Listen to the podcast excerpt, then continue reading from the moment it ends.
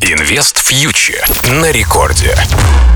Всем привет! Вы слушаете Радио Рекорд и с вами Кира Юхтенко. Как всегда, мы подводим итоги недели в мире экономики и финансов и выделяем главные события и тенденции, которые могут повлиять на наш с вами кошелек. Начнем, как всегда, с российского рубля. Что мы видим? Мы видим, что рост доллара и евро на этой неделе закончился, и рубль закрепился в районе 90 за евро и примерно 81,5 за доллар.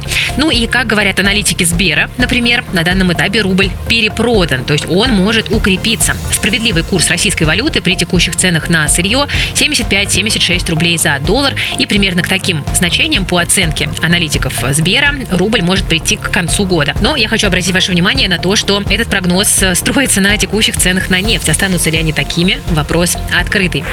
Ну а что у нас происходит на фондовом рынке? Индекс московской биржи в начале недели уверенно рос, достиг 2500 пунктов, но потом что-то пошло не так, как говорится, и рост немножко срезался. Но мы видим, что на этой неделе себя неплохо чувствовали экспортеры на фоне дорогой валюты. Ну и также рынок поддержал хороший отчет АФК-системы за 2022 год. Во вторник, кстати, еще опубликовал финансовые результаты а, за три месяца Сбер. Результаты оказались довольно сильными. Мы видим, что инвесторы ждут дивидендов, надеются на них, и этот фактор продолжает бумагам оказывать фундаментальную поддержку. Так что в целом кажется, что а, и еще остается потенциал для роста у Сбера. Ждем, когда в конце апреля будет финальное решение по дивидендам. Это очень важный фактор для всего российского рынка.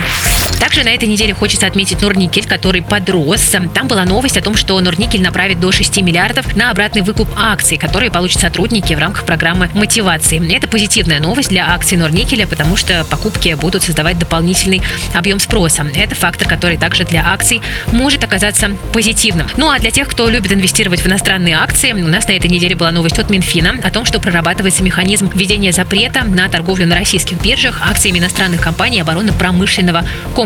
Под запрет могут попасть такие компании, как Lockheed Martin, Raytheon Technologies, Boeing, General Dynamics и другие.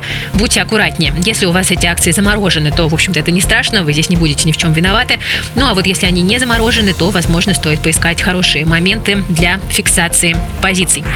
Что происходит в США? Там на американском рынке сейчас доминирует сезон отчетностей. На этой неделе результаты за первый квартал показали американские банки. Они оказались не хуже ожиданий. Но пока мы смотрим на отчеты крупных банков.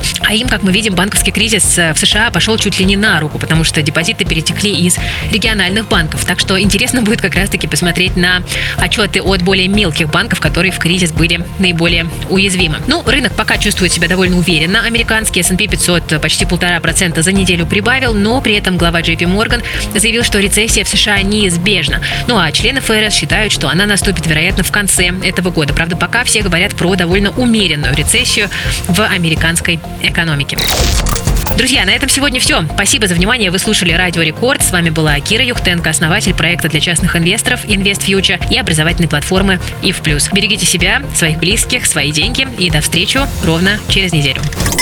InvestFuture на Радио Рекорд.